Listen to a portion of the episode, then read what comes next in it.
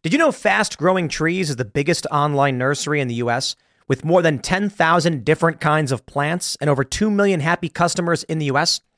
They have everything you could possibly want, like fruit trees, palm trees, evergreens, houseplants, and so much more. Whatever you're interested in, they have it for you. Find the perfect fit for your climate and space. Fast Growing Trees makes it easy to order online, and your plants are shipped directly to your door in one to two days. And along with their 30 day Alive and Thrive guarantee, they offer free plant consultation forever. This spring, they have the best deals online, up to half off on select plants and other deals. And listeners to our show get an additional 15% off their first purchase when using the code POOL at checkout. That's an additional 15% off at fastgrowingtrees.com using the code POOL at checkout fastgrowingtrees.com, code POOL. Offer is valid for a limited time. Terms and conditions may apply.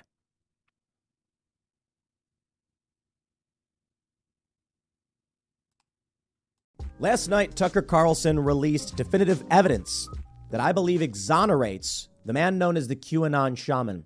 Video footage showing police escorting him through the Capitol building and trying to open doors for him. If you're going to try and charge someone with doing something wrong, it would help if the police did not assist the individual in what they were doing. Now, if you think the QAnon shaman deserves prison, as many of the leftists and liberals do because they're freaking out, then fine. Those officers on camera, I believe there's maybe nine or so or more, should all be arrested and charged as well for aiding and abetting this man. Cops aren't above the law. Y'all want to defund the police, right? Okay. We can either go with arrest the Capitol police officers who aided this man or release him immediately. It would seem that Democrats and their neocon cohorts in the January 6th Select Committee omitted evidence, kept it from the eyes of the public because it was exculpatory. And uh, I got to say, that makes me feel like these people are evil. Now, of course, I've already felt that they are evil. They lie all the time about basically everything. And in order to secure power and expand their power, they pushed this lie relentlessly. Of course, now that Tucker Carlson has released much of this footage, or uh, I should say, select portions of the footage, disproving some of their most potent claims, the media is losing their mind. They're saying he's lying. Don't trust Tucker Carlson. It's faux news. It's not Fox News. Yeah, we got a, we got a bunch of these people absolutely losing it, but let me show you the evidence and we'll break it down so you don't need to take my word for it. I'd like to play you a clip from Tucker's show last night that I believe is exculpatory evidence. It is absolutely definitive proof that the man knows the QAnon, QAnon shaman did nothing wrong. That's my view. Here it dangerous is. conspiracy theorist dressed in outlandish costume who led the violent insurrection to overthrow American democracy. For these crimes, Chansley was sentenced to nearly four years in prison. Far this is a man, his name is Jacob Chansley. They call him the QAnon shaman. Far more time than many violent criminals now receive. What did Jacob Chansley do to receive this punishment? To this day, there is dispute over how Chansley got into the Capitol building. But according to our review of the internal surveillance video, it is very clear what happened once he got inside. Virtually every moment of his time inside the Capitol was caught on tape. The tapes show that Capitol Police never stopped Jacob Chansley. They I want to I want to go back and reshow that because I'm, I'm trying to zoom but in. According but I want to make sure you can all see as you're watching surveillance this, video, the police it is very escorting him through the building once he got inside. Virtually every moment of his time inside the Capitol was caught on tape. The tapes show that Capitol Police never stopped Jacob Chansley. They helped him. They acted as his tour guides. Here's video of. In this clip, the cops are in front of the shaman attempting to open a door for him. Chansley in the Senate oh, chamber. Oh, it's locked. Capitol police officers take him to multiple. Look at this. You can even see the officer here. Look back. I wonder what the cop said. Maybe something like, we'll try another way. Because then Chansley follows multiple entrances and even try to open locked doors for him we counted at least nine officers who were within touching distance of unarmed Jacob Chansley. Not one of them even tried to slow him down. Chansley understood that Capitol Police were his allies. Video shows him giving thanks for them in a prayer on the floor of the Senate. Watch. Thank you, Heavenly Father, for giving the inspiration needed to these police officers to allow us in this building.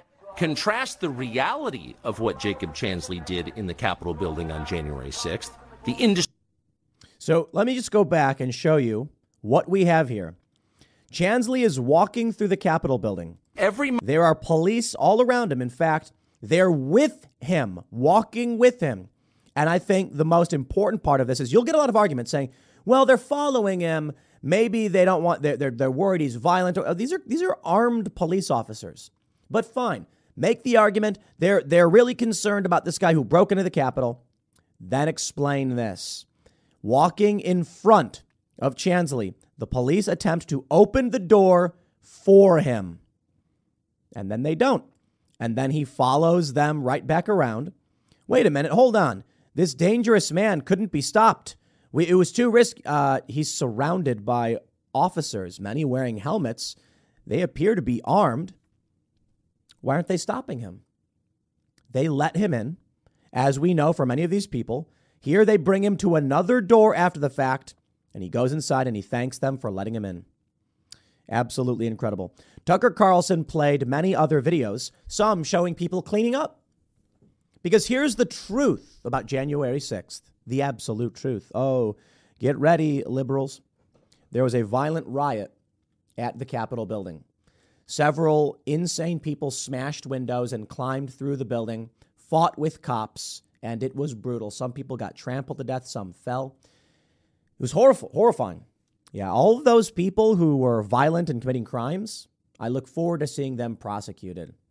As for the QAnon shaman, the issue is on the other side of the building, there was a planned rally, peaceful and permitted, and the police opened the doors. That's right. Alexandria Ocasio Cortez wants answers about this, and she's right. Who are these officers who were assisting these people into the building? Why were they doing it? So, for someone like Chansley, and many of these other people who have been criminally charged, they're walking up to a building with, where there's no fences. And of course, the Young Turks they they they address this saying, if there's if there is this uh, trampled glass and blah blah blah. Let me explain something to you guys. You cannot charge someone with trespassing unless you warned them they are trespassing. That's a fact. I know because we've dealt with it. If someone is not so so we have on our property we have security measures, we have active security measures, I'll put it that. But uh, in the early days, we were informed by the police if you do not have a sign, actually, I'll just tell you guys if you don't have a sign, no crime is committed. People are allowed to enter your property. That's right. And you got to tell them to leave. You put up a sign and they enter your property anyway. Congratulations, you've trespassed. Trespassing. Okay, now that they've trespassed, you can call the police and say, I got a trespasser. Create a physical barrier of any kind, any kind. And now they're committing burglary by entering your property. That is to say, if you have a thin piece of string wrapped around your property and there are signs saying do not pass, and they do, that's burglary, not trespassing. It depends on your state. Now, for the people on January 6th to be criminally charged, the problem is many of these people walked onto public property at a public building where the police fanned them in, opened the door, and gave them guided tours, as we just saw with Chansley. How are you going to claim insurrection, parading, or any of this stuff? Well, Chansley's in jail. Let's read a little bit of this, but I want to show you the the the uh, uh, actual response. Many of you may have seen the news. Fox News reports House Speaker Kevin McCarthy granted Tucker Carlson tonight an exclusive first look at over 40,000 hours of security camera footage from the Capitol building that were hidden from the public for over two years.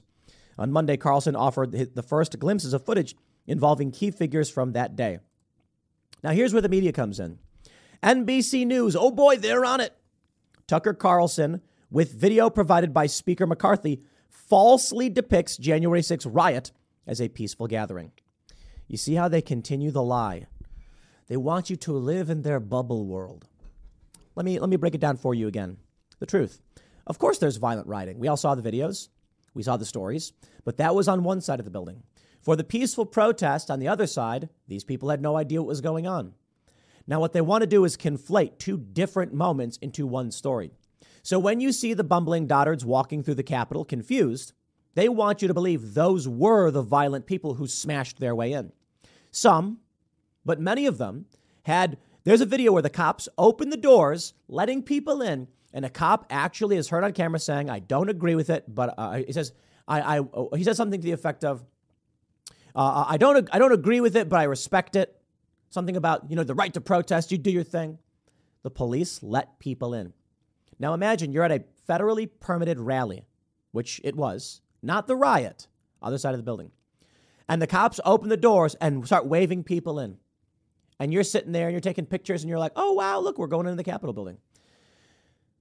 Normally, you're allowed to. You just walk in. So, how were any of these people supposed to know they were committing a crime when the cops opened the door for them, let them in, and gave some of them guided tours? There's video of the police taking selfies with people. Huh. How about that? The media falsely depicts January 6th riot as a as a, uh, I'm sorry, the peaceful gathering as a January 6th riot. They are conflating the two. Tucker Carlson wasn't talking about the riot. They're lying. In his segment, he explicitly says you can see people committing vandalism. We all know. We've seen the video footage. He doesn't falsely depict the January 6th riot as a peaceful gathering. He makes the same distinction that I'm making that there were many confused people had no idea what was happening on the other side of the building. Recession and inflation are here. Gas, housing, and everyday goods are up, way up. And you want to be ready for any situation. So, what would you do if there's no food on the shelf? ARC Heirloom Seeds are here to help. Did you know 99% of seeds sold today can't reproduce? With Heirloom Seeds, you only have to plant once, then you can grow year after year, giving you and your family stability and security because things are getting crazy out there. Our all in one seed kit provides everything you need to grow your own food. This premium seed kit has over 65 varieties, 50,000 seeds, and stores for 15 years. You'll also get our exclusive seed guide to make growing a no brainer. ARC Seed Kits is a family owned and operated business and the most trusted name in the nation for over 15 years. Our mandate is to get heirloom seeds into every home in America. Go to arcseedkits.com today and get free shipping by entering promo code podcast. That's arcseedkits.com, promo code podcast. Get your seeds, get prepared, get growing. arcseedkits.com. And here we are today. Sahil Kapur, lying for NBC News, says Fox News host Tucker Carlson on Monday released security video from the January 6th attack using footage provided to him exclusively. Carlson acquired the tapes as part of a deal for McCarthy to win the Speaker's gavel. When McCarthy was struggling to gather the votes in the House, blah, blah, blah, blah, blah, blah. In the two months since McCarthy won the gavel, okay, you see how they don't actually get to the point until way later on? He continued, he continued. Video that Carlson didn't air shows police and rioters engaged in hours of violent combat. Nearly 1,000 people have been charged in connection with the Capitol attack. Oh, whoa, whoa, whoa. You see the lie, the lie, the lie, the lie. The people who have been charged in connection is exactly what Tucker Carlson is highlighting. Some of these people were let in by the police. And Chansley, who's sitting in jail right now, is shown being given a guided tour by officers who, at any point, could have simply taken him by the wrist and said, Sir, we are removing you from the premises, or you are under arrest. I wonder why they didn't do it. Why didn't they do it? Why is it that many police officers were physically fighting people, but then the nonviolent people were given a guided tour? Answer me that, NBC, Schiff, Cheney, Kinzinger.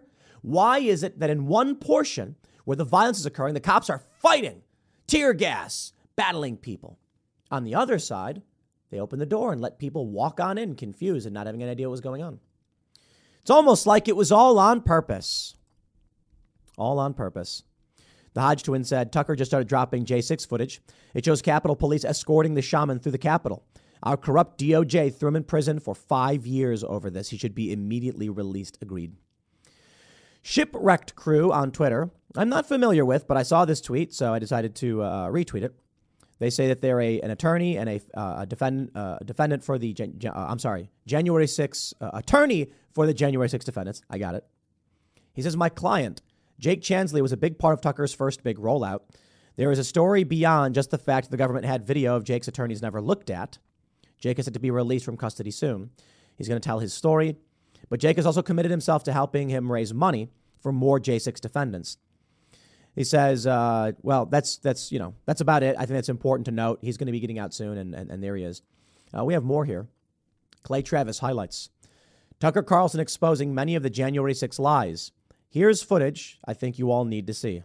First, they told the country that Officer Sicknick was murdered with a fire extinguisher. Officer Brian Sicknick died after being hit in the head with a fire extinguisher during the fight. That story came from the New York Times, which It's is a lie. effectively the assignment editor for most of the rest of American media. It was a lie, untrue in any way. But only after that lie had hardened into conventional wisdom did the newspaper bother to retract it. The New York Times has quietly retracted its story about the death of Capitol Police Officer Brian Sicknick. The damage had been done. Brian Sicknick, himself a Trump voter, had been transformed without his consent into a political martyr of the left. His memory was shamelessly exploited by the incoming Biden administration. Sicknick is someone walking in the Capitol. That is a lie. Here is surveillance footage of Sicknick walking in the Capitol after he was supposedly murdered by the mob outside. By all appearances, Sicknick is healthy and vigorous. He's wearing a helmet, so it's hard to imagine he was killed by a head injury. Whatever happened to Brian Sicknick was very obviously not the result of violence he suffered at the entrance to the Capitol. This tape overturns the single most powerful and politically useful lie the Democrats have told us about January 6th. And you ready for this one? Yeah. What? Uh, let me see if I have it. Here we go from Viva Frei. What did What did Joe Biden say? But Brian Sicknick should not be reduced to a prop for the political ambitions of the Democratic Party. He was a human being. The facts of his life and several police officers in the meantime. And several police officers in the meantime. But Brian Sicknick should Joe Biden. I think I actually had it in the other clip. I, I, want, I want to make sure I get this one. Joe Biden says that where is this portion at? Several police. There we go. Here we go. We got it. Here's Joe Biden. Breaking down the doors, trying to overturn an outcome of election, and killing several police officers in the meantime. But Bri- These people are evil. You know, if you watch Tim Timcast IRL, and I'll say this my birthday's on Thursday. If you want to get me something for my birthday, you can become a member at timcast.com to support my work and the work we do here at Timcast and everybody else. And, uh, you know, Ian just doesn't want to call people evil. But this is Joe Biden lying to the American people saying that Trump supporters killed several police officers. It never happened. Here we go. Joe Walsh, who is also evil because he's lying, he lies all the time, says, What we know Tucker Carlson is lying about January 6th. His audience will believe his lies. Other right wing talkers will spread his lies. 40% or so of Americans will doubt the truth of January 6th. The divide in America will harden. There will be more violence. Well, I think he's right about the last few, uh, few parts, unfortunately. But um, Joe Walsh is a sophist and a manipulative individual, a liar. I think I think you watching this, you already know he's lying. The argument from the corporate press and people like Walsh is that the whole thing was a violent riot. But we know that's not true because we have video footage of people being let in the building on the other side. So where's the nuance? If you listen to a show like Tucker Carlson, if you listen to a show like mine, you'll know that there is nuance here. There was violence. There were very bad people. And there are people that we want to see brought to justice. And then there are bumbling dotards and people like Jake Chansley who are confused and walking around saying thank you to the police for letting them in. Should they be charged as insurrectionists and lied about? Well, of course not. Anybody who walked in confused or was welcomed in by the cops, they didn't do anything wrong. The violent rioters did. Now, how come these people won't explain the nuance? How come they won't tell you what really happened on that day? And that's all you need to know. They are unwilling to be honest with you. And the problem is, people like Joe Walsh know that his followers will believe his lies without question. They won't watch Tucker Carlson to see the truth. Because the truth is, Tucker Carlson showed the riot footage first. And he said, We've all seen it. We all know it happened. And there were people who were violent, committing vandalism, and attacking cops. But there were others. Now, why isn't that others part included in the narrative of these people? Because they are evil. And let me explain what I mean by evil. The other day, I asked Ian on Timcast IRL if he thought that I, you know, I said the Democrats were evil, and he said, "I don't know about that. I wouldn't. I wouldn't say that." And I said they had evidence, the January 6th committee, that Jacob Chansley, who has been locked up for years, is innocent. And they withheld that evidence for political power. What else could you define as evil, if not that? And Ian said, I don't know, maybe killing an animal for, for fun. And I said, okay. What if someone paid you to kill an animal so they could watch with pleasure? Would that be evil? They said, yeah. And I said, okay. What if you tortured the animal because it then gave you political power in some way? Yes, to empower yourself through the suffering of others. Okay. What if you withheld evidence that would exonerate a man so that you could gain political power for yourself, putting this man in solitary, putting other people in what is effectively torture. Isn't that evil? People like Joe Walsh are evil. Now, Walsh may be the banality of evil in that he's just a really dumb guy who doesn't know, but I really doubt it. These are higher level people. You can call them midwits, you can call them, uh, uh, what, I don't know, high wits, whatever you want to call them. These are not stupid individuals, they at least have some uh, capabilities about them. I believe Joe Walsh is completely capable of watching Tucker Carl's segment and seeing the nuance presented. I believe that Joe Walsh completely understands that there have been more than there's more than one individual who was acquitted by a judge because evidence shows they were let in the building. One man said, "I didn't do anything wrong, the cops let me in." They played a video for a judge where the cops are waving people in and the judge said, "You're right. The police opened the door and waved Jan in. You broke no laws. You committed no crime. Have a nice day, sir. One guy got several of those charges dismissed, but not all of his charges. Because the judge was like, okay, well, hold on there a minute. You are right. They let you in, but you did do some other stuff. We have seen the nuance in the news, and, and we know.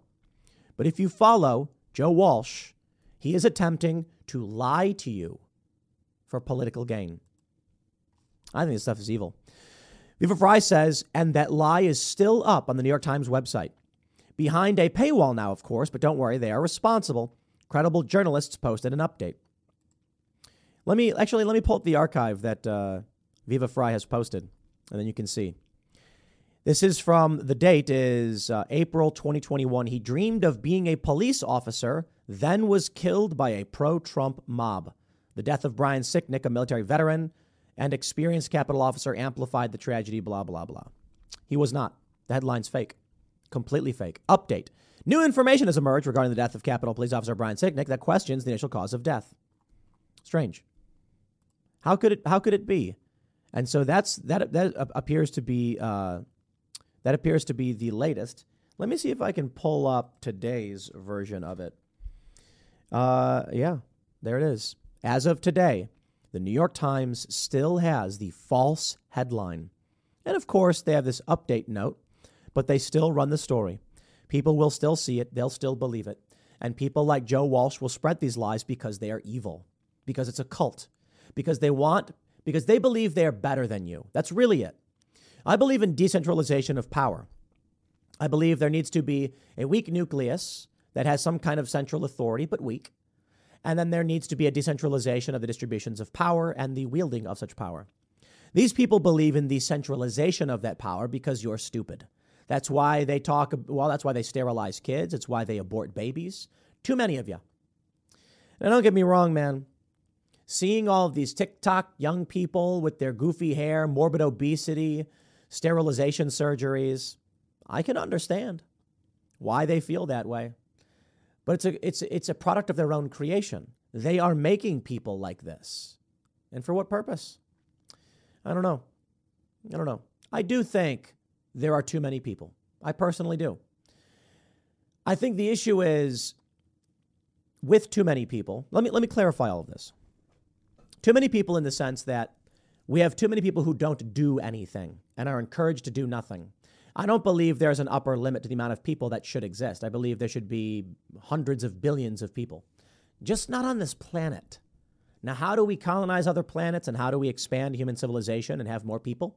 I think more people is a good thing, so long as we're expanding and colonizing the stars. How do we do it? Strong culture, strong traditional morals. I'm not saying like Gilead type nonsense. I'm saying we work together, we advance technology, we believe in hard work and meritocracy. And then we start traveling those stars. These people seem to believe the best path forward is a culling and to have a natural selection type process.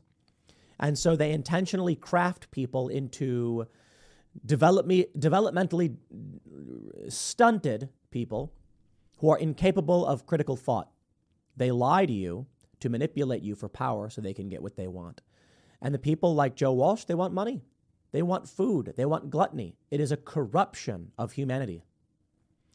Well, there's certainly more to come, I'd imagine, in terms of these videos. So we will wait and see. But for the time being, I think I think any sane and rational person would agree. With video showing the shaman being escorted through the building through lines of police, with the police opening doors for him, he did nothing wrong. Next segment's coming up at 1 p.m. on this channel. Thanks for hanging out, and I'll see you all then. New aerial footage has been released of the terror attack on the Georgia Police Training Center, and it, it's it's quite shocking. In the video, you can see a massive horde of far left extremists, black clad, breaking onto this property where they begin to conduct a terror campaign, throwing bricks at cops, explosives, fire bombs, setting fire to construction equipment, vehicles, etc. I've seen a lot in my day, and I talked about this the other day, but this is the worst I've ever seen it. And a lot of people have said, yes, but don't forget about the Weather Underground, Tim. Remember the Weather Underground? And they were they were bombing stuff. Yeah, I went alive for that. So maybe, you know, I, I'm, I'm, a, I'm a youngin' compared to those who experienced the Weather Underground stuff. But I've never seen anything like this, and I think this is probably worse. Granted, you know, we had one cop shot, one of the terrorists was killed by the police. But what's worrying here is the corporate press running defense for these people. I mean, look at this image. This is crazy. Look at all of these people. This was an attack. And now we're learning that the Southern Poverty Law Center is defending one of the domestic terrorists who was there on the ground. Now, here's what they're going to try and do. They're going to try, it was, it was 150 Antifa that attacked. Okay, this is not a protest or a demonstration, it was a terror attack. And the Southern Poverty Law Center wants to defend their lawyer, saying he's just an observer, an, an observer. Okay, round two. Name something that's not boring. A laundry? Ooh, a book club Computer solitaire, huh? Ah, oh, sorry, we were looking for Chumba Casino. That's right. ChumbaCasino.com has over 100 casino style games. Join today and play for free for your chance to redeem some serious prizes. ChumbaCasino.com. No purchase necessary. Full prohibited by law. 18 plus terms and conditions apply. See website for details. I wonder, I wonder. This observer who worked for the Southern Poverty Law Center was there in a defensive capacity. So when the uh, police in New York City send out their TARU units, these are these are cops that have cameras and film things. They're just there as observers. They're they're they're not there as police, right? They're not participants. They're not employed by the by. Uh, they're not they're not in any way associated with the actions the police are engaged in. Of course not. That's absurd. Every activist will tell you that when the police legal observers and when the police videographers come out, they're working at the behest and for the protection and defense of the NYPD. So now they'll want to claim no, no, this lawyer was just there uh, observing for legal reasons. When you, when, when, when an insurgent force attacks a government institution and facility and burns it to the ground. And along with them are people of various function, notably their lawyers, who are there to defend them. Do we just say, no, no, no, they're, they're not involved in any way? Or do we say, they're an apparatus of the attack? See, look, if this was a protest and there were people standing in the street, I'll explain it for you. The legal observers come out and they watch the protests and the protesters are in the street and they get arrested for obstructing a roadway. The legal observers tend not to obstruct the roadways, they stand off to the side, breaking no laws, committing no crimes.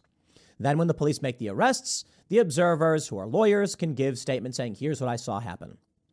This is different. This is breaking into a government facility, granted under construction, and watching as your associates destroy it and then you say, I'm just here to legally defend them when they get arrested? No, it doesn't work that way. You have actively committed the crime along with them. Now, maybe this lawyer wasn't throwing the fire bombs. That's fine. We saw a couple of lawyers in New York actually do that.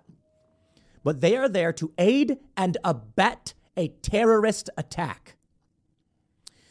You know, there's a lot to be said. I got this story that I want to talk about later. A Daily Wire employee quitting because Matt Walsh was too mean. Too mean. And this is why the right loses. But, but I'll explain that in the later segment. I just want to say when you have the far left engaging in terroristic tactics, and then you and the like the, the, the media, I should say you as in the corporate press, keep defending this. It's a demonstration. No. Call it what it is. Terrorist insurgency. New footage. Shocking aerial footage.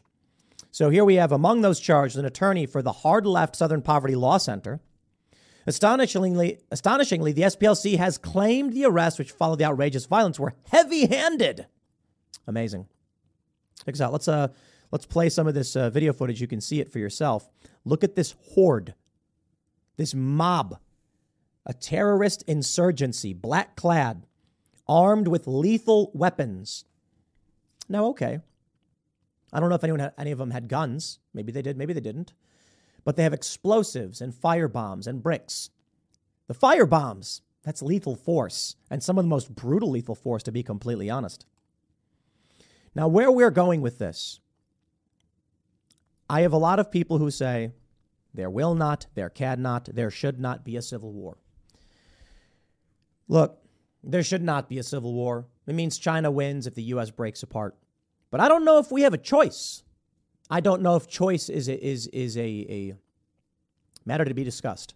We can certainly talk about the choice to try and resist, but come on. I don't know how we've come to this point, and there are people telling me I'm wrong or crazy to suggest this when my initial basis for why I feel a civil war is possible and there is a potential for it. It's based on national security advisors who gave witness who, who gave interviews to corporate press and it's based on former CIA. It's based on a Princeton professor, all saying the same thing. We are in it. Now, in 2018, five years ago, when I said the violence that we saw, five years ago, the violence that we saw in the streets could be the precursor to a civil war. I had all of these conservatives saying, oh, shut up. Antifa and the Proud Boys. No, it's not. And I said, what about when the ideological split makes its way to the highest levels of government. And they said it won't happen. The national security state is too strong. But here we are. Elon Musk calls out J6 committee for withholding evidence for partisan political reasons after Tucker Carlson revelations. That's right. You saw the segment earlier that I did. Maybe you didn't. Or you saw Tucker's definitive proof that the shaman the Q shaman they called him, Jake Chansley, is innocent. He is walking peacefully through the Capitol building with a police escort as police officers not only do they not try to stop him, they actively assist. They try to open doors for him. Oh, they're locked. Come this way. Then they find an open door to which he says, Thank you, officers, for letting us in. Really? I didn't know it was illegal to be let into a building by police and given a guided tour and escort. But you see, this is the point. The partisan split has made it from the streets to the federal government, and then some. And the Democrats are willing to withhold evidence that would exonerate an innocent man if it empowers them. So tell me now, as we see 150 far left extremists, some from France Canada, one, a lawyer for the Southern Poverty Law Center engaging in direct terrorism. At a certain point, terrorism becomes civil war. You had in Syria Bashar al Assad saying these aren't protesters, they're terrorists. I am not saying that we should or shouldn't be using terminology in this context. What I'm saying is you have one faction, you have another faction. One group rises up and gets violent and starts burning things, blowing things up, throwing explosives. Then you have another faction respond saying it's terrorism. And where did that lead us in Syria? Outright civil war. Now, of course, the big question is who's going to get the support from foreign entities? Russian pundits were talking on uh, one of their Russian TV shows, and they said the real question is not whether a civil war will happen in the US, it's which side do we fund and arm? Yep. That's where I believe we are headed. Now, some people still don't believe it. They want to act like it won't happen. It can't happen. We've even, even, even had Sarah Silverman calling for a national divorce of some sort. Celebrities are entertaining it. Marjorie Taylor Greene, February 22nd. Insider says MTG defends her call to split up the U.S. by saying the country is moving towards another civil war. We have to do something about it. Well, actually, I understand the sentiment. I think we are headed towards a civil war, but splitting up the U.S. is what would cause it. You see, the first Civil War, states seceded. The Union said no. War broke out. The thing is, civil war typically, as we know it, was when two factions or more fight for control of a centralized governing authority. And then in the US, something different happened. The country was splitting in half. Well, that's not a civil war, that's more like a revolution or a secessionist war. The South didn't want control of D.C., they could have taken it. I think it was the first Battle of Bull Run. The Confederates stopped at D.C. and said, We are not aggressing upon you, we're leaving. And they could have stormed into D.C. and seized the seats of power. The Confederacy, had they done that, would have won the war, potentially. Okay, I'm not going to pretend I'm not a scholar on this, but I've watched several documentaries and read a few academic papers. In my limited understanding, it seems the Confederacy had a great opportunity to win the war outright, but they did not want the world or the North to see them as aggressors. They simply wanted to go their own way. But the North said no. Ultimately, the South was defeated. The North had better aid, and, uh, international aid, and they had better weapons. In fact, I think the Battle of Gettysburg, which was really interesting, the Confederates were using mu- muzzle loaded rifled muskets. And the Union they were using breech loading rifles. A breech loading rifle breaks at the top, break action, and they would push a cartridge in the back, close it, put a percussion cap on it, bang, fire, pop it open, do the same thing. They could reload much faster than the Confederates, who were putting the ball in powder and then stuffing it down the front. That gave them a huge advantage. But if the Confederates just went into D.C. right away, it was over. Now, as for Civil War, I think something that y'all need to understand, which you talked about last night on Timcast IRL, but we'll give you the monologue here. The Spanish Civil War, I think, makes more sense. And maybe that's the track we're following. Maybe it won't be until 1936.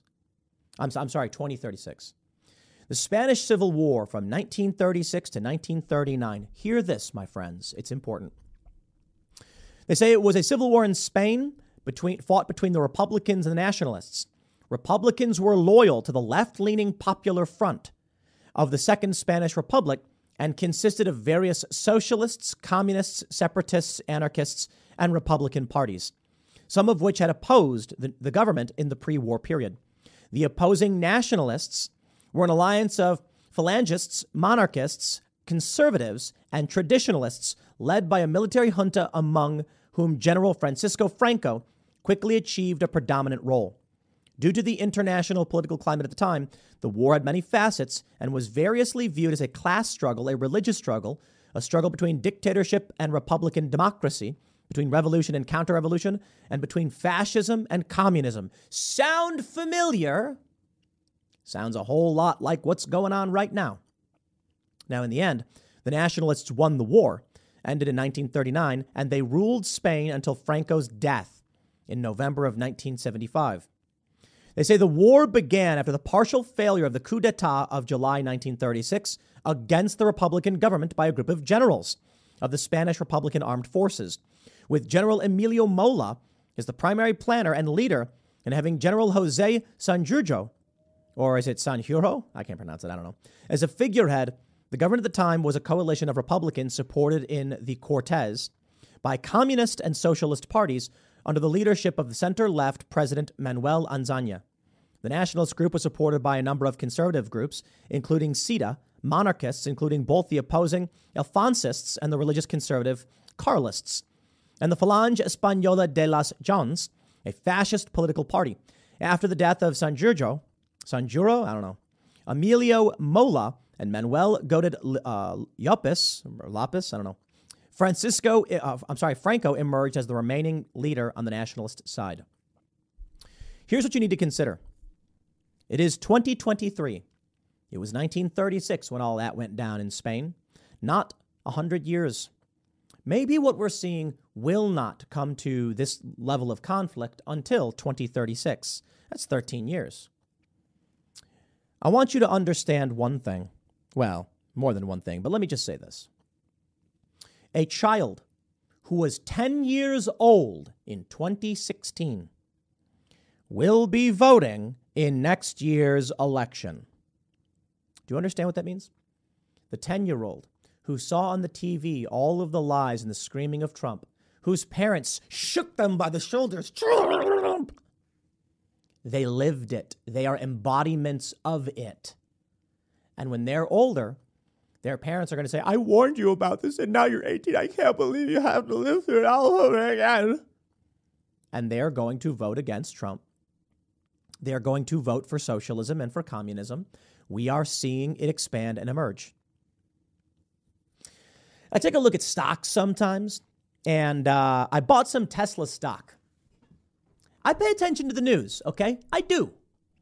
And I was talking about this. It's kind of dumb of me to see a story in the news, to know what's going to happen, and then not buy stock.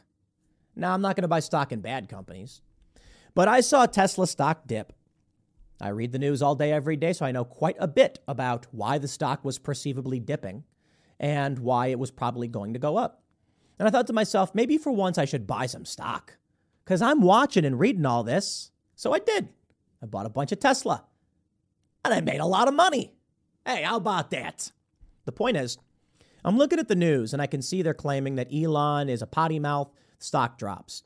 They say that Tesla's performance actually ain't all that bad. It's just that Elon won't shut up. And I'm like, okay, well, that sounds to me like the press is damaging Tesla stock, but the moment some report comes out showing Tesla's doing well, you're going to see a major bump in that stock. Or at the very least, it was artificially low. I don't know what ended up happening. All I know is, based on the news that I read, it seemed like it was going to rebound, and this was the dip. So I said, all right, I'll buy a bunch. And then sure enough, it like doubled, doubled in price. Here's what I see now I see human beings. It's been over seven years, it's been eight years since they've been screaming nonsense lies. And they say that every cell in your body gets replaced every seven years. With LuckyLand Slots, you can get lucky just about anywhere. Dearly beloved, we are gathered here today to. Has anyone seen the bride and groom? Sorry, sorry, we're here. We were getting lucky in the limo and we lost track of time. No, Lucky Land Casino, with cash prizes that add up quicker than a guest registry. In that case, I pronounce you lucky. Play for free at LuckyLandSlots.com. Daily bonuses are waiting. No purchase necessary. Void where prohibited by law. 18 plus. Terms and conditions apply. See website for details. Ship of Theseus, as it were. This means that there are people who live, who, whose whole body is composed of cells built upon lies during this period. There are children who were 10 years old when Donald Trump was running for office. In fact, they were some of them maybe may have been eight or nine. Trump then gets elected at the end of 2016. The end. Think about the range of children who will be voting in 2024. How about that? That's crazy, isn't it? Now think about all the 13, 14, 15, 16, 17 year olds who didn't vote for Trump the first time. How many of them voted for Biden in 2020?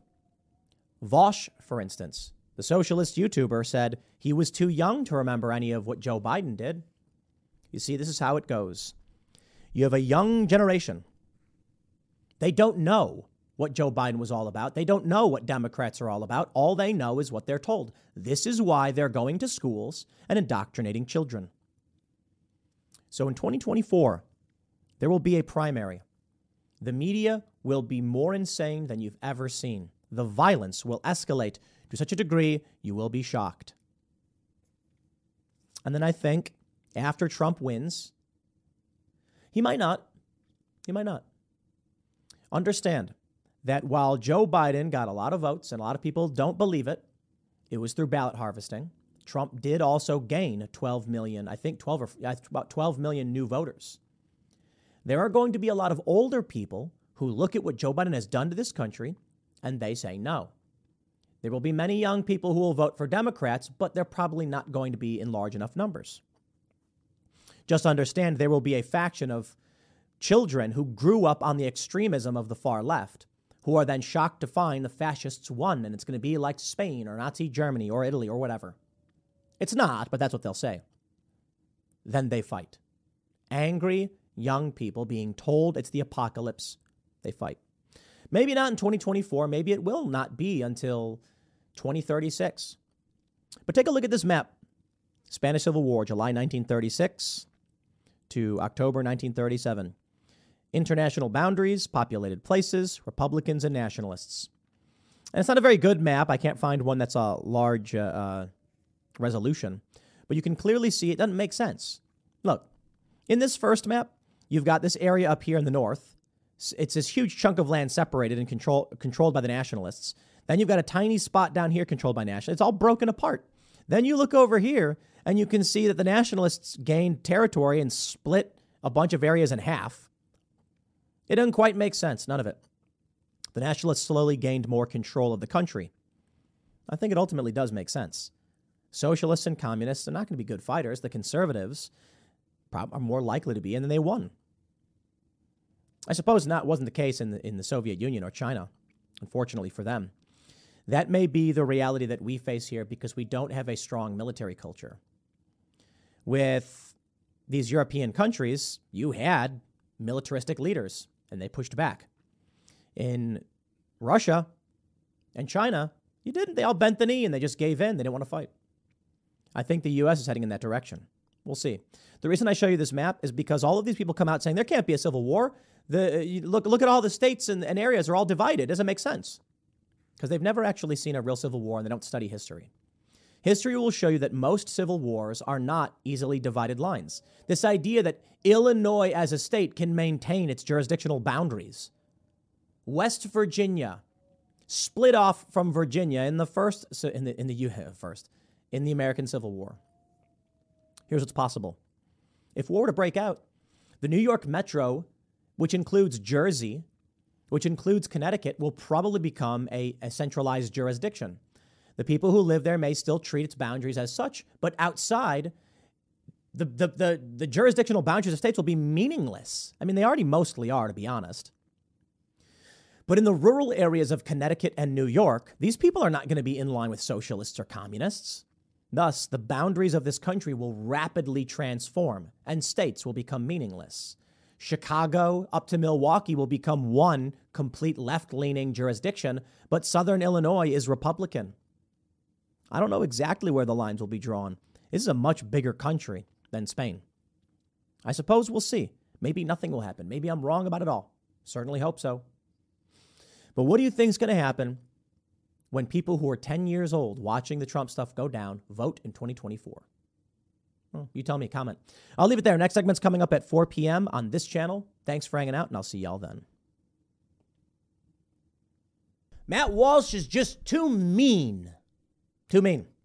Following Matt Walsh's statements about Dylan Mulvaney, there was a backlash with many classical liberals and politically homeless people being like, whoa, whoa, whoa, we don't call people eerie, unearthly, weird. That's a step too far. Matt Walsh could get his point across without being so mean.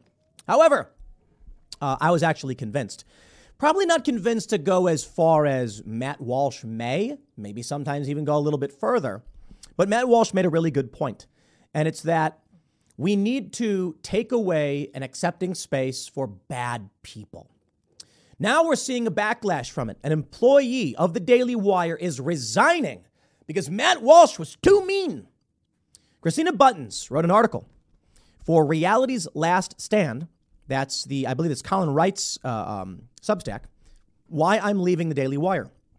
There's a critical distinction between speaking truth and being tactless between sticking to the facts and sticking it to the libs.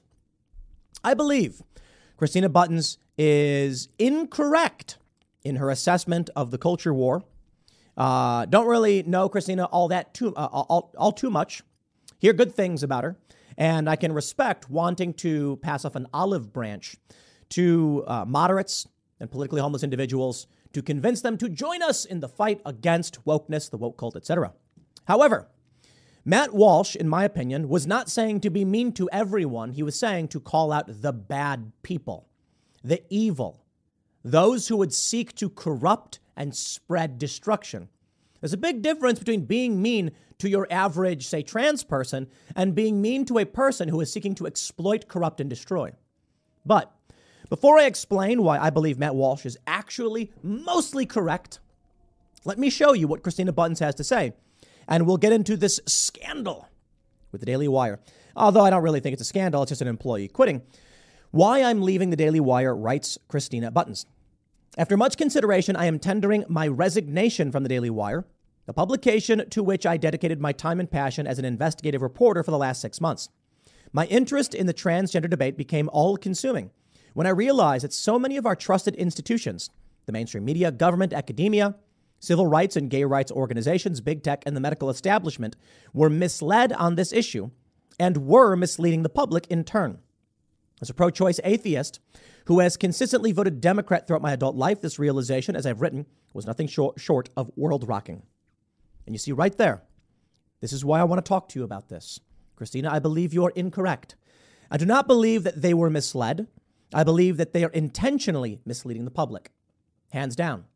I know this because of, uh, uh through experience. You see, I went the route of let's be nice and just try to inform. And what did they do? They lied about my stance on the issue, resulting in swattings and death threats and bomb threats.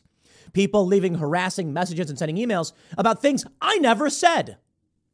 And I thought to myself, how strange. This polite approach, saying things like, you know, I have no issue with anybody who wants to live their life. We live and let live. But these pedophiles, they're seeping in, and we need to make sure they don't corrupt. So, what did they do?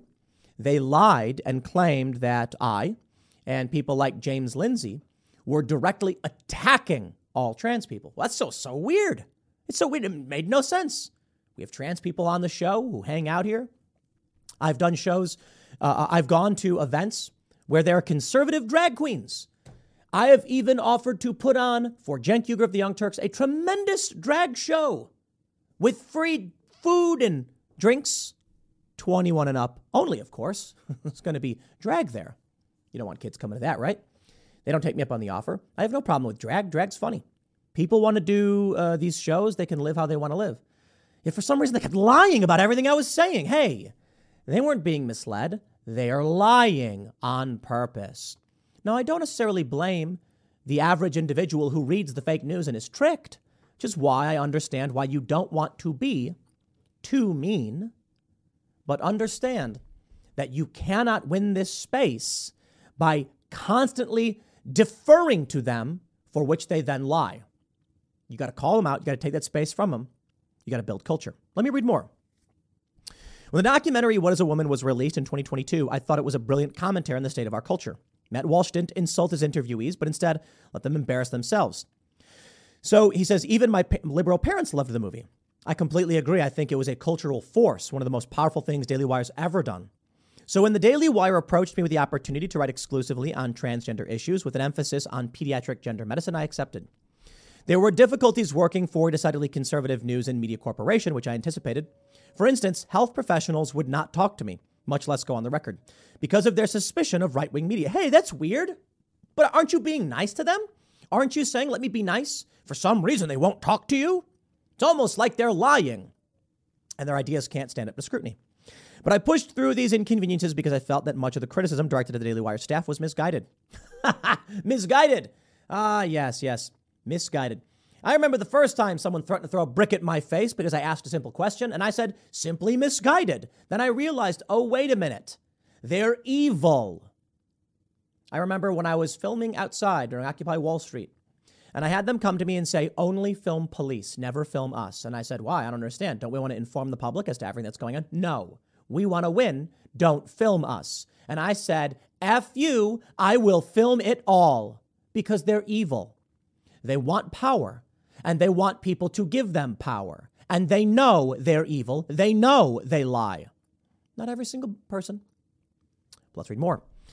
Their, their position on transgender issues was, uh, was sufficiently nuanced and their editorial standards were and remain high, as, uh, referring to the Daily Wire. I was told the Daily Wire stance was that adults could live their lives, etc., etc. But recent videos and posts have weakened my confidence in their commitment to this message. On Valentine's Day, Matt Walsh did a segment on his show about transgender influencer Dylan Mulvaney, who has now been viewed that has now been viewed by millions. You are weird and artificial. You are manufactured and lifeless. You are unearthly and eerie. You are some kind of human deepfake.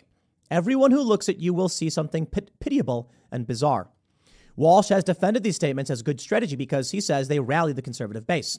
He adds the goal is not to convince the other side, but to defeat, humiliate, and demoralize his opponents.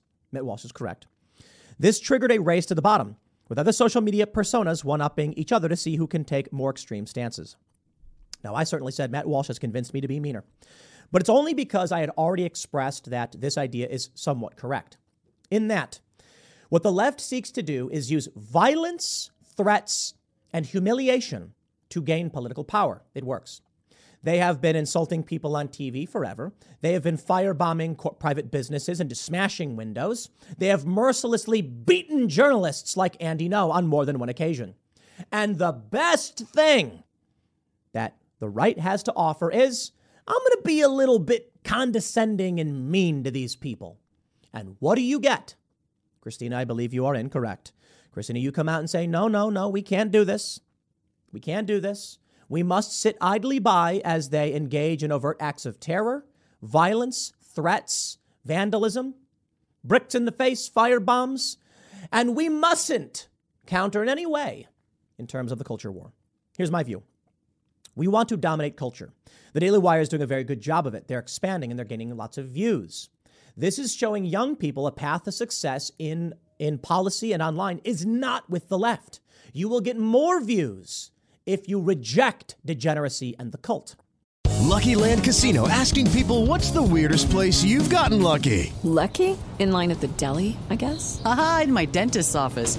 More than once, actually. Do I have to say? Yes, you do. In the car before my kids' PTA meeting. Really? Yes. Excuse me, what's the weirdest place you've gotten lucky? I never win and tell. Well, there you have it. You can get lucky anywhere playing at LuckyLandSlots.com. Play for free right now. Are you feeling lucky? No purchase necessary. Void where prohibited by law. 18 plus. Terms and conditions apply. See website for details. Worse still, if you try and do these things, you will be made fun of. Oof, that doesn't feel good, does it? Everyone laughing at you? Matt Walsh isn't making fun of Blair White. Matt Walsh isn't making fun of run of the mill trans people. He's making fun of Dylan Mulvaney specifically, an individual who mocks trans people and women. Hiking heels in the woods? Come on. Christina writes there are transsexuals who are not ideologues, who know they cannot literally identify out of their sex, and who believe that medical transition is a choice for adults, not children. I count some of them as my friends. They're trying to educate the public, etc., etc. Matt Walsh's rhetoric coincided with a sudden deluge of animus towards transsexuals like my friend Blair White simply for being transsexual. However, Matt Walsh was talking specifically about Dylan Mulvaney. I don't see Blair White putting on heels and prancing about the forest and falling over or running around handing tampons to women. Blair White, I think, is fantastic and has done uh, Timcast IRL on numerous occasions and even appeared in our Cast Castle series doing funny jokes.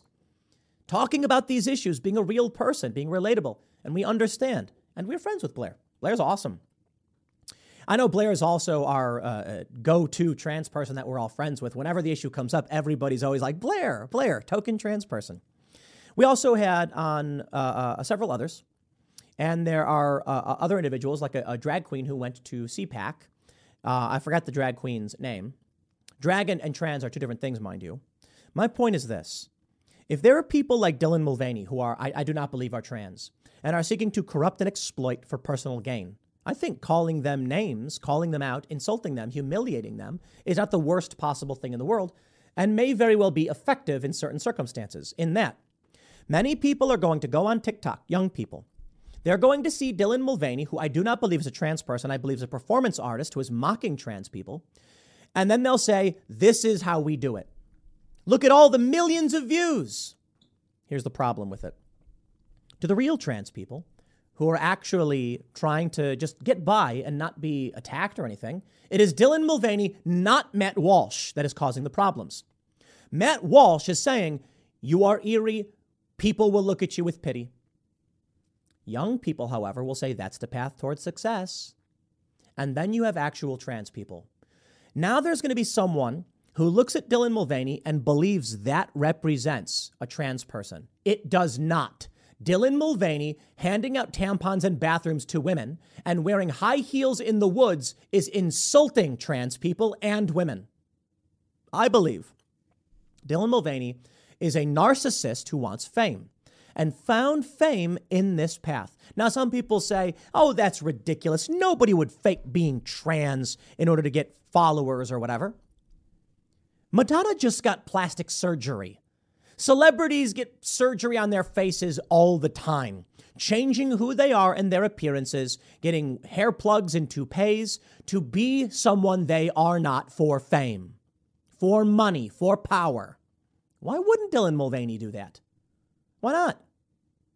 I mean, uh, Hollywood is nothing but plastic surgery. People's faces look completely different. Some are really weird looking. And so you think this, that's, that's some, it's different now? Spare me. I don't. Christina goes on to say many left wing media outlets deliberately misinterpreted Knowles' claim that transgenderism should be eradicated from public life entirely as a call to, uh, for eradicating transgender people, and many later corrected their headlines to accurately reflect the quote. A generous interpretation of Knowles' statement is that he wishes to eradicate gender ideology. No, I, I think what Matt Walsh is saying is that he wants trans people to not go out in public. He wants there to be no public perception. It's a, it's a bit of middle. He's not saying kill anybody. He's saying don't let it be publicly or socially acceptable. That is, trans people will be allowed to walk around and do whatever they want, but they won't be on TV, they won't be in movies, and people will always be like, yeah, whatever. The difference now is you have people like Dylan Mulvaney pretending, in my opinion, to be trans for followers. The political right often rails against identity politics and group labels, yet many fail to distinguish between trans people and trans activists. This is not uh, uh immaterial, in my opinion, because we make that argument all the time here at Timcast. An important lesson we've learned from the growing number of detransitioners is that trans identities are not always fixed. Being trans is not innate and biological the same way being gay is. Many are socially influenced to adopt trans identities for a variety of reasons. A number of those who, de- de- who are trans today may detransition tomorrow and they will need our help. Yes, they absolutely will. And Matt Walsh will welcome them with open arms. And he will say, I'm sorry they did this to you. That's what I was fighting against.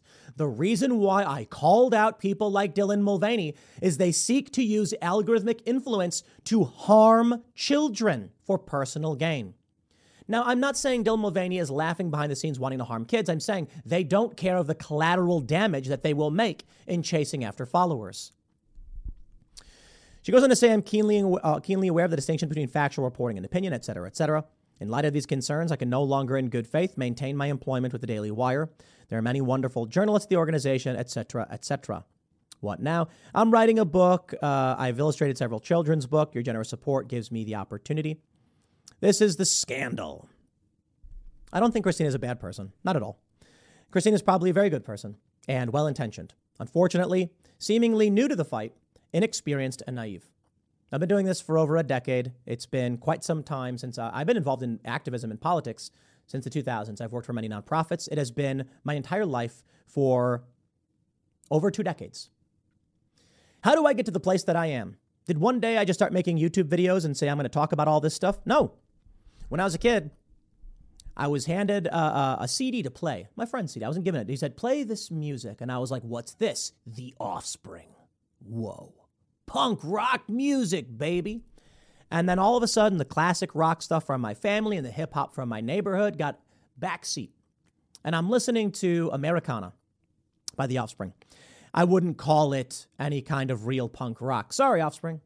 Uh, it's pop punk, fine, whatever. And it's got some good songs in it. The kids aren't all right lamented the tragedy of the, the suburbia collapsing to kids doing drugs and you know teenage pregnancies and things like that. Then I started listening to more and more of it. Listen to the, this, this music got me uh, uh, more people saying, you should listen to real punk. Then I started listening to other bands. You know, I, I got into Bad Religion more, skateboarding. Then there's Anti Flag and bands like that. Then Against Me. And I started listening to all these messages and all this music. And I was like, man, the world is a messed up place. And, and they just let, let him get away with it. And so my friends started talking about, you know, getting involved and going to protests. You oppose this, right? I, listen, I, I see the music and I get involved in politics more. Always playing music, always getting involved in the politics, and then eventually finding my way to nonprofits to work directly on solving the problem. And boy, did I learn a lot. You know, these activist organizations, these nonprofits, they were lying to people for money. It was crazy to me. They actually encouraged us to lie. I couldn't believe it. So I leave one organization for another. The next organization, second organization I worked for weren't so much lying at the time, but it was mismanaged.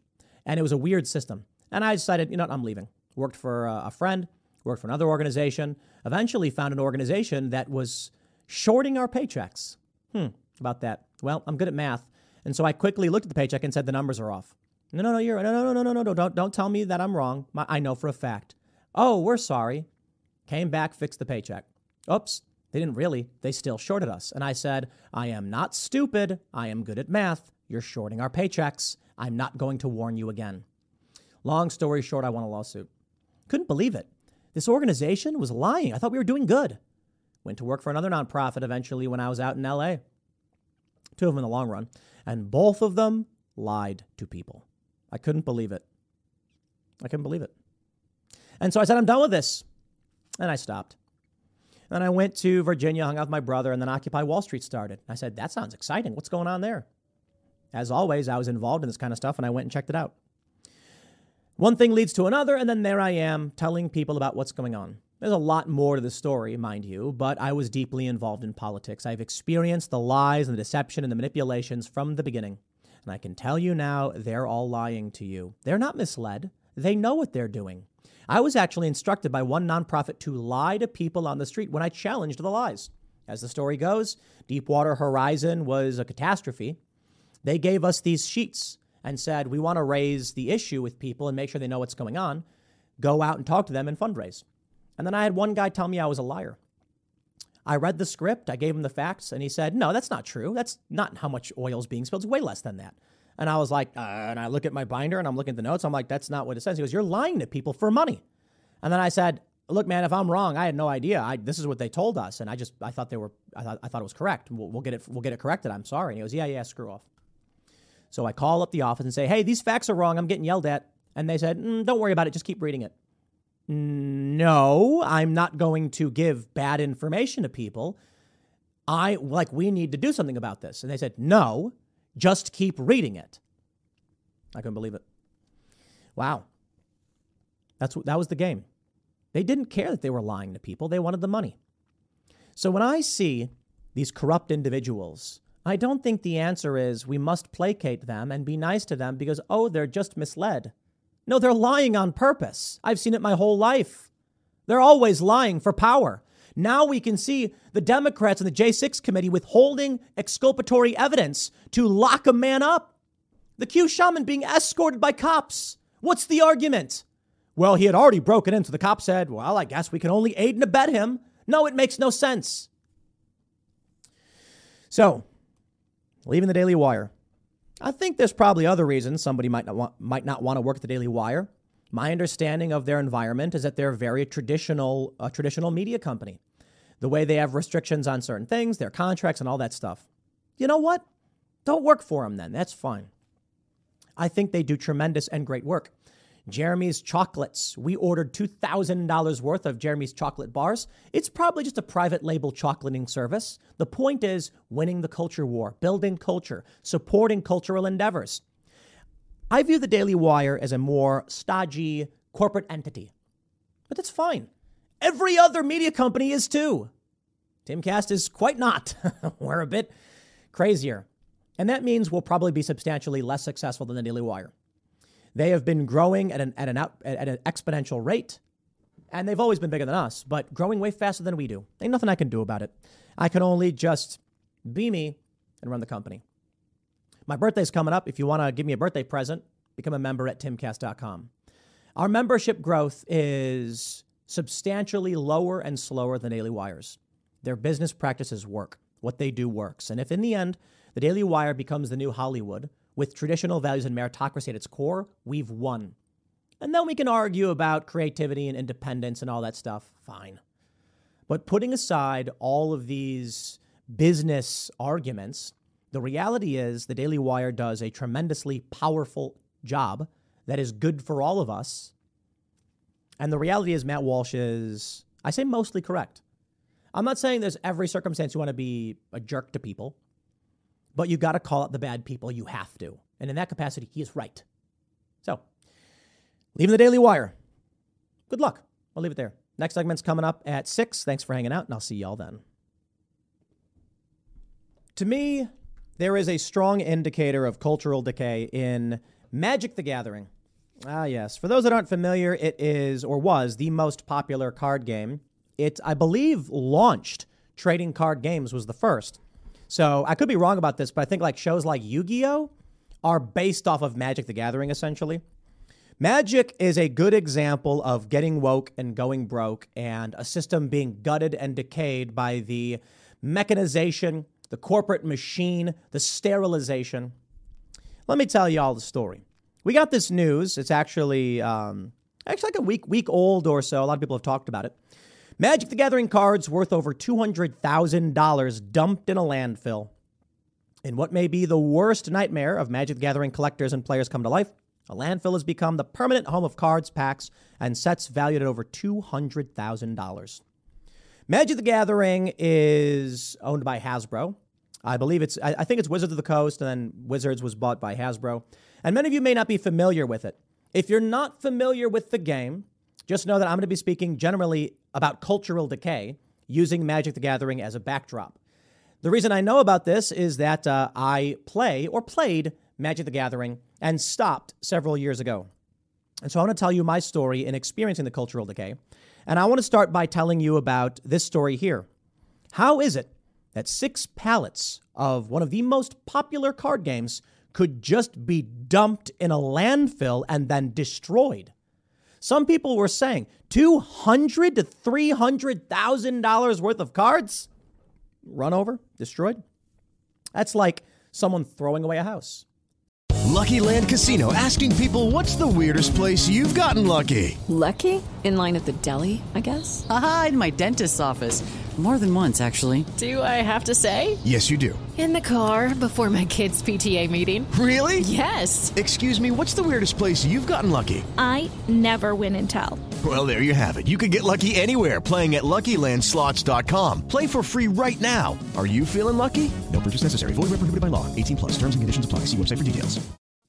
I think the reality is the perceived value of these cards based on the sell price of them may be that high. But my friends, I would like to tell you a little story about Get Woke, Go Broke. Several years ago, there was a card shop. They played Magic the Gathering. And in one of the, this little uh, cup on a shelf, I think, and it had a Kekistani flag. Do y'all remember what Kekistani flags represent? It was just anti wokeness. It was a mockery. It was it was it was um, sarcasm. But somebody saw it, posted it online, and then this shop got cut off. We've been seeing something in Magic the Gathering that we've seen in many other organizations and many other games and cultural icons, and that is wokeification. I've talked about how The Last of Us, the new show, has of six episodes, I think there's seven now, a third of the episodes are about gay relationships. It seems kind of like that's a lot.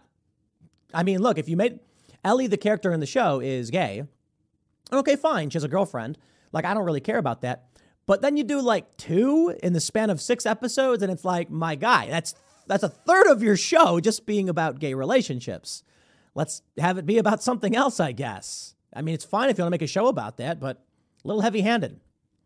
Magic the Gathering used to depict angels and demons and busty, you know, big titted women.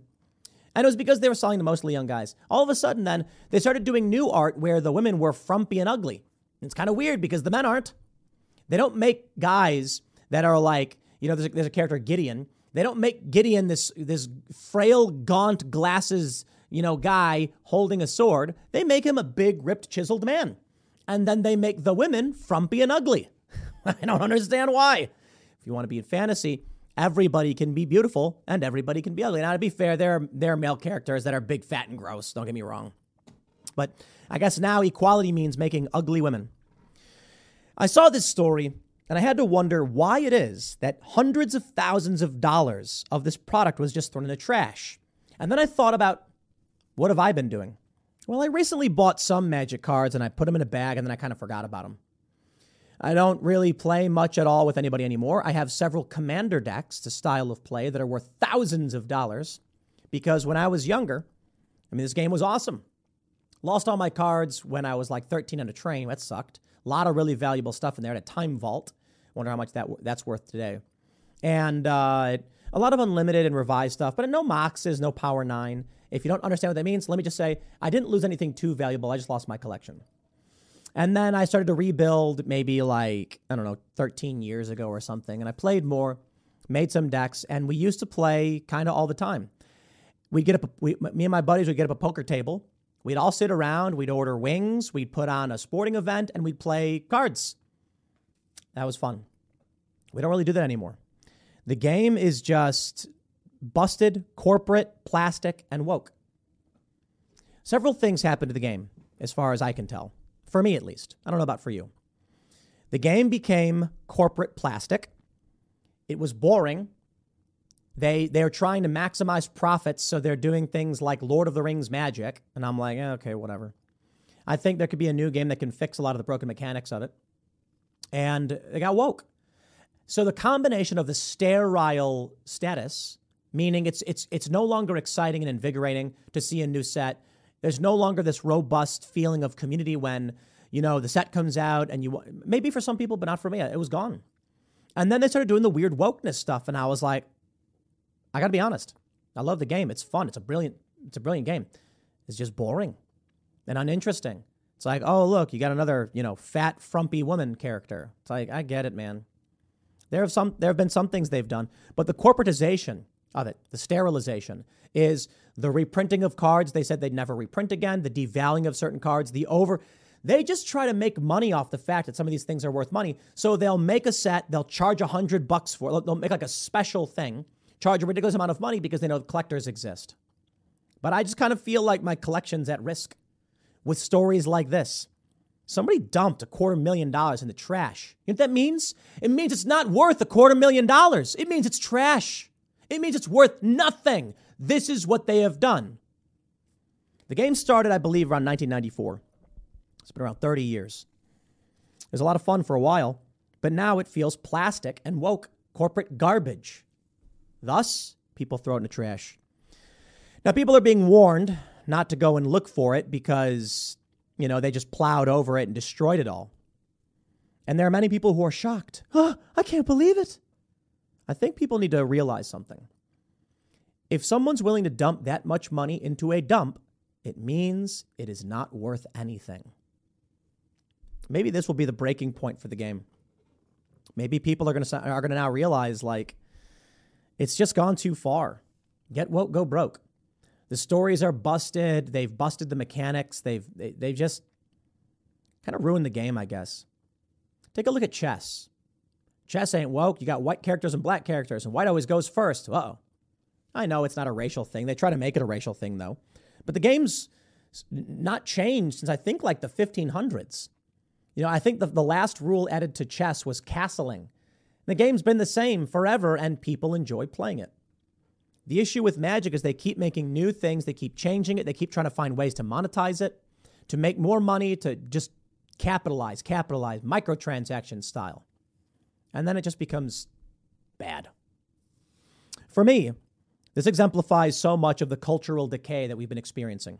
I know you may not know anything about Magic the Gathering, or many, many of you may be super fans. Some of the super fans may disagree and say, no, you know. I went to a comic shop I was uh, looking to buy a new. Uh, I like to buy a, a, box of booster packs when they come out, and then just leave them in the wrapper and put them in the closet. Not because I think they'll be be worth more money at some point in the future. Many of them don't, but because sometimes you want to crack open a box and you have what's called a booster draft with friends. You play a game based off the cards you get. It's fun. Or you, every, everyone gets three packs. They build a deck. You can do a sealed game. It's fun stuff. It's the true skill of the game.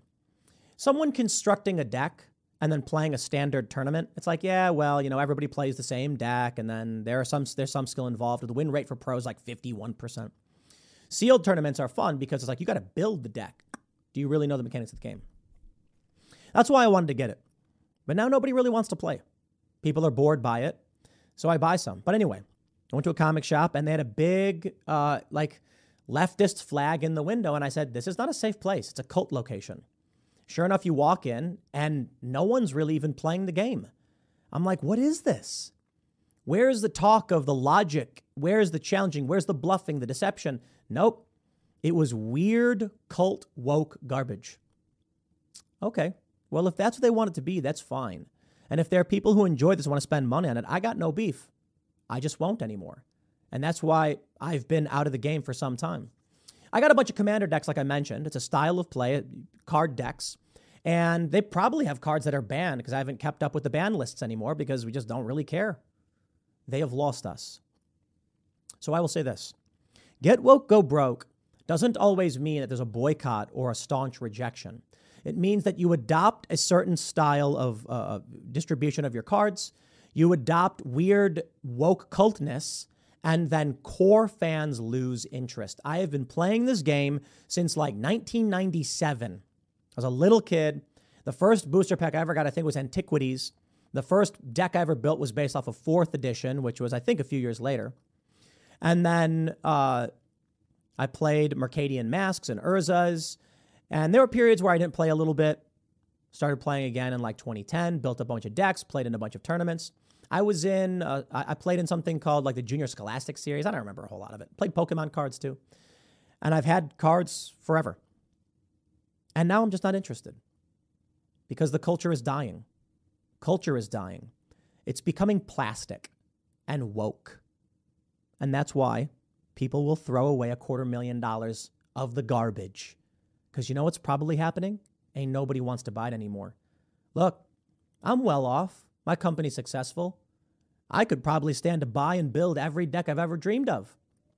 I did a little bit, but I just haven't cared in years. They lost me. And that's a lot of money to lose. More importantly, though, it's the regular people who probably just don't care anymore. Maybe that's you. I'll leave it there. Next segment's coming up in a few minutes. Stick around, and I'll see you all shortly. As many of you know, I have published several songs. And uh, this is a bit of a personal segment. Normally, I like to just talk about news things happening to other people, but I think there's something we need to discuss. It's the most important thing anyone can do in the culture war, and that is to make culture. Now, I have the uh, privilege of having a fan base, all of you guys who appreciate this content, and I really do appreciate all of you in return. And that means that when we put out music, the music charts because there are people who like the work that I do who then listen to the song. The song then gets a bunch of plays and sales, and then it makes it to the Billboard charts. But this may be the most threatening thing to the establishment. They don't really care if you're talking politics because politics only reaches those who care about politics. But in a culture war, you have to make culture. Which brings me to the purpose of this segment. I tweeted this out on March 3rd. Hey, Bandcamp. Our account is gone, and so are our songs. Haven't heard back from anyone. Hopefully, it's all just a misunderstanding. It very well may be. But a lot of people don't seem to think it is. They think that our music was removed from Bandcamp intentionally because, well, we have the wrong opinions, and we are not in the woke cult, and we are producing successful culture. Now, I know there are many people who don't like my music. That's fine. You don't have to. I'm just a guy who makes music. I've been playing music since, music since I was like seven years old. Play drums, guitar, bass, sing, write, all that good stuff. We got a new music video coming out later this month. It's called uh, Bright Eyes. And uh, it's not very political, although the song we released, Genocide, just uh, back in November, was very political, criticizing the news media for lying both uh, and also will of the people is is overtly political but not political in the sense like we don't call out democrats or anything we just they're songs about political things this song only ever wanted that i have highlighted here it's got 1.9 million views from six months ago and this is just like a love and regret song that's the bigger threat in a culture war right now name Name any one of your favorite content producers and comment, uh, commentary uh, commentators Name the culture that they've built. Name any kind of cultural component they've added. Name the culture they've built. I'll wait. Now we can talk a little bit about like the Daily Wire's uh, uh, efforts with movies. There are certainly some musicians who, uh, Tom MacDonald, for instance, he's got a bunch of like great pop stuff. Then he's got some very political stuff. I think he does a good job of balancing it. That's why he's so successful. But uh, the reality is, there's very few. I am not so concerned with making more commentary. I think y'all already know the problems, and we can talk about them all day and night. We need to make a culture that will be appealing to people outside of politics and thus spread our sphere of influence. This is why I believe it is, it's the more likely reason we got taken down. There may be some administrative reasons that we got taken down. I'm sure something will happen where they'll say, oh, it was a big misunderstanding, and they'll make up some reason. But I got to be honest, I don't know if anyone's really going to believe that. The reality is, well, first, I'll say this we don't need Bandcamp. Bandcamp is a website where you can, uh, what do they say? It's a online record store and music community where passionate fans connect with and directly support the artists they love. A large portion of our sales for our songs were made through Bandcamp, and that allowed us to chart. Now, of course, I know there are many people who are going to say that my music is bad and I should stop doing it and all of that stuff, and I, re- I really don't care. I don't. I'm not. I'm not expecting to be Adele or Taylor Swift or anything like that. But I'm going to make culture in whatever way we can. So that's why we do Cast Castle. I'm not in Cast Castle, but I also make music. Ian's also got music. Carter's got music, and we met, we're probably going to do more more bands. We just have to expand the operation. We've actually made money making music. But here's the important thing that really freaks them out. My friends, I give you Tim Pool on Wikipedia. Ah, yes, the Tim Pool Wikipedia page. Very funny. Uh, it's got a bunch of weird stuff in it, but fine, sure, whatever. And uh, there's an important part in it. I will also add they've never up, they haven't updated our numbers in a really long time. But I want to show you the most important thing, I think, on the Wikipedia page, and that is the singles section, peak chart positions. Genocide, Losing My Mind, featuring Pete Parada. Formerly of The Offspring, he was replaced because he was unable to get the vaccine and didn't believe people should be forced to get it. Digital sales number four, and rock digital song number two. I believe Genocide charted on uh, alternative digital in other areas. It's just not listed. I think we got like number 30 or 40 in like alternative and rock. Only Ever Wanted, the first song I put out with Pete Parada, and the second song to officially publish, actually did explosively well. Man, a lot of people were really pissed off about this. Number two in sales, number 21 in rock, number 24 in rock and alternative, number 16 in alternative. Now that's hard. Alternative is like everything. Like uh, uh Post Malone is alternative. Alternative digital sales, number one. And then, of course, we have in 2020 Will of the People, which also charted at number 17 in alternative sales. That is, three songs that I've released have hit Billboard, a 100% success rate. Name your favorite band. Look them up. See how many of their songs have made it to Billboard. Now, granted, if you put out 12 songs all at once on an album, they're not all going to make it. That's fun. It's fair. But these were put out months, in, in, in, well, uh, for Will of the People, years, two years later. Only Ever Wanted and Genocide were put out months apart, and they both charted. All three songs charted. I hope the next song we put put out does chart as well. I wouldn't be surprised if it doesn't, because I can't believe that every song I've put out has hit Billboard. There are very musicians who, who, who dream of getting that close. In fact, some of, some of my favorite bands have never made it. And some of your favorite bands and singers and, and songwriters and rappers have never made it either. This is the point. In a culture war, the most powerful thing you can do is make culture and win. And Timcast music is winning. In fact, they point out the song Genocide competed with Taylor Swift for the number one spot on iTunes. We actually beat her. It was the number one uh, genocide, losing my mind, reached number two on Billboard's rock digital song sales, and the number one song for all genres on iTunes in November 2022. They'll try and make excuses as to why that's meaningless. They'll say, oh, but nobody sells music anymore.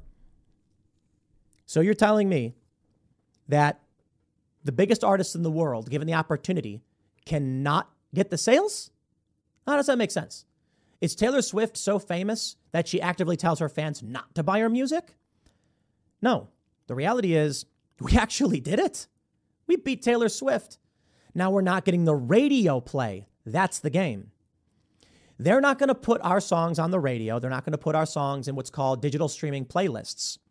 But the fact is, people liked it so much, or they supported me so much, they bought the song. Taylor Swift didn't get it. I mean, granted, she beat us in the long run. We got number four on the song for the digital sales of the week, but there was a period where we were number one. That is the biggest threat to the machine. The establishment fearing that given the choice, people will buy Tom MacDonald, John Rich, Tim Pool. Granted, John Rich, way up at the top. Tom MacDonald, way up at the top. Me, eh, I put out a few songs. They did fairly well. We got deleted from Bandcamp, and we're not the only ones.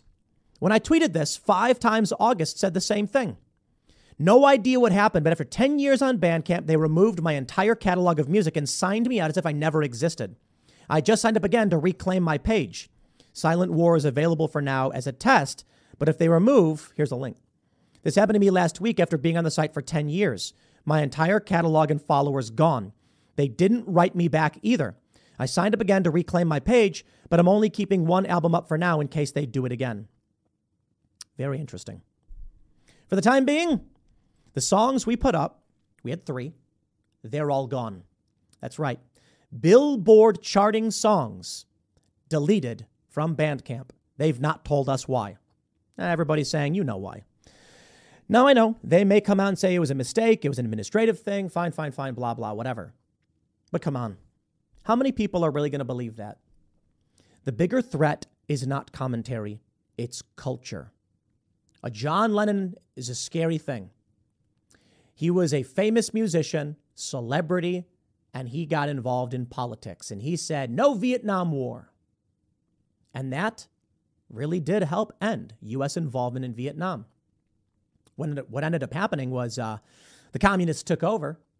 Depending on your perspective on this, is a good or bad thing. I think Vietnam was a catastrophe, to be honest.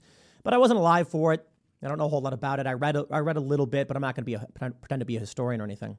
I can only tell you that what they truly fear is influence, culture. We're going to put out more music. It's rock stuff, so I don't expect it to be number one. But uh, we've got some pop stuff coming. What do you think's going to happen if we hit a viral song? Something that people just want to listen to, something that really works, goes viral, and everyone's saying, play it, play it, play it. You can't ignore it. That's scary. They can't control that. There's been a lot of songs that have gone viral organically. There have been a lot of songs. Actually, here's a good example. I think it's uh, "Habits" by Tove You know that song? It's like, uh, how does it go? What's it? What's it like? Um, you're gone and I gotta stay high all the time. That song. It was released like and no one knew about it. Like a year later, all of a sudden, people just it was catchy and they wanted to hear it and it went viral. Then you've got somebody that I used to know. You've got Royals by Lorde. There, there are songs that people just made, and then people love the music, and it works. What happens if someone like me hits something like that? Mm, that's big bad news for them. What are they going to say? How are they going to keep people from wanting more of it? That's why they come after us. Let me tell you what I think. You've got musicians, they're culture warriors and they make cultural music. A lot of Tom MacDonald stuff is very political. It's not necessarily going to resonate with the average person, but he also makes stuff that does. Chart, uh, I, I think he hit number one on pop on iTunes and charted on Billboard with it. That's the scarier thing. They don't care if you make music, if your music's, music's political. Go, go be some, you know, crust punk band. Maybe someone will hear about you. But you make pop music, now you're in trouble. And we got the song Only Ever Wanted, the first one we put out. Why did we choose to put out this one? It's not politics at all. It's just like a rock song about love and regret. Now they tried insulting us saying it was like Nickelback, but I'm like, dude, it's it, emo makes more sense. Call it emo, fine. We've got an emo song coming out. Don't get me wrong. We're gonna have fun with it. But that's the thing. That's what scares them. Actually breaking into the culture. Check out the music if you haven't. We got a song coming out soon. The reason I'm talking about this is because I just want to beg everybody make culture, make art, make video games, play card games, be involved, make shows, make comedy. It's not all about politics. We have to do other things. I'll leave it there. Next segment's coming up at 8 p.m. over at youtube.com slash timcastirl. Thanks for hanging out. And uh, uh, subscribe to this channel. Hey, my birthday is Thursday. It's my birthday week. I should really be promoting this more. For my birthday, the present I humbly request is become a member at timcast.com. Thanks for hanging out. We'll see y'all tonight.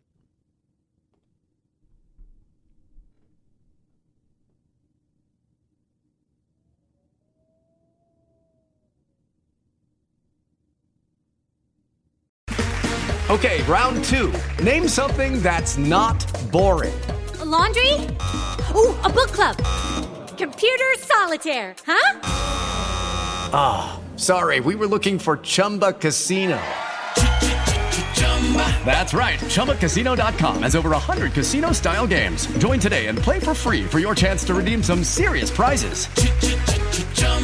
ChumbaCasino.com. No purchase necessary. Full prohibited by law. 18 plus terms and conditions apply. See website for details.